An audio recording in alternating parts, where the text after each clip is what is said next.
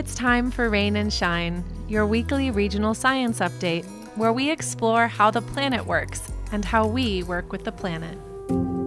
You know, we love your questions here at Rain and Shine, and we love hunting down the answers to those questions. Our curiosity is boundless. However, this can lead to explorations into deep rabbit holes of the planet and the universe. These explorations are always for the better, never the worse, but they do mean that sometimes it takes far longer than expected to get back to you, Adam from KVNF, with the answers. So, how about all the snow? We're finally getting some. After the warmest year on record, that includes the warmest December on record, and 27 days after the shortest, darkest, think coldest day of the year, it has finally cooled down enough to get and keep some new snow around. Fingers crossed about this cooler temperature sticking around. It's impossible to tell since the weather apps have been miserably, and I do mean miserably, inaccurate the past couple of weeks. Anyway, for all this lovely snow, we have two large and somewhat wild storms to thank. One that came from the Arctic Northeast and moved south last week, and one that came in from the Northern Pacific on the jet stream this week.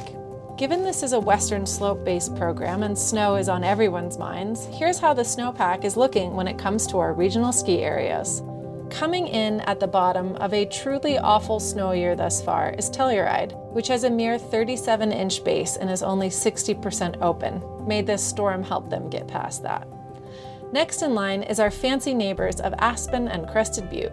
Let's just say that Crested is kicking Aspen's Butte in this one, with a 62 inch base and 48 inches in the past eight days.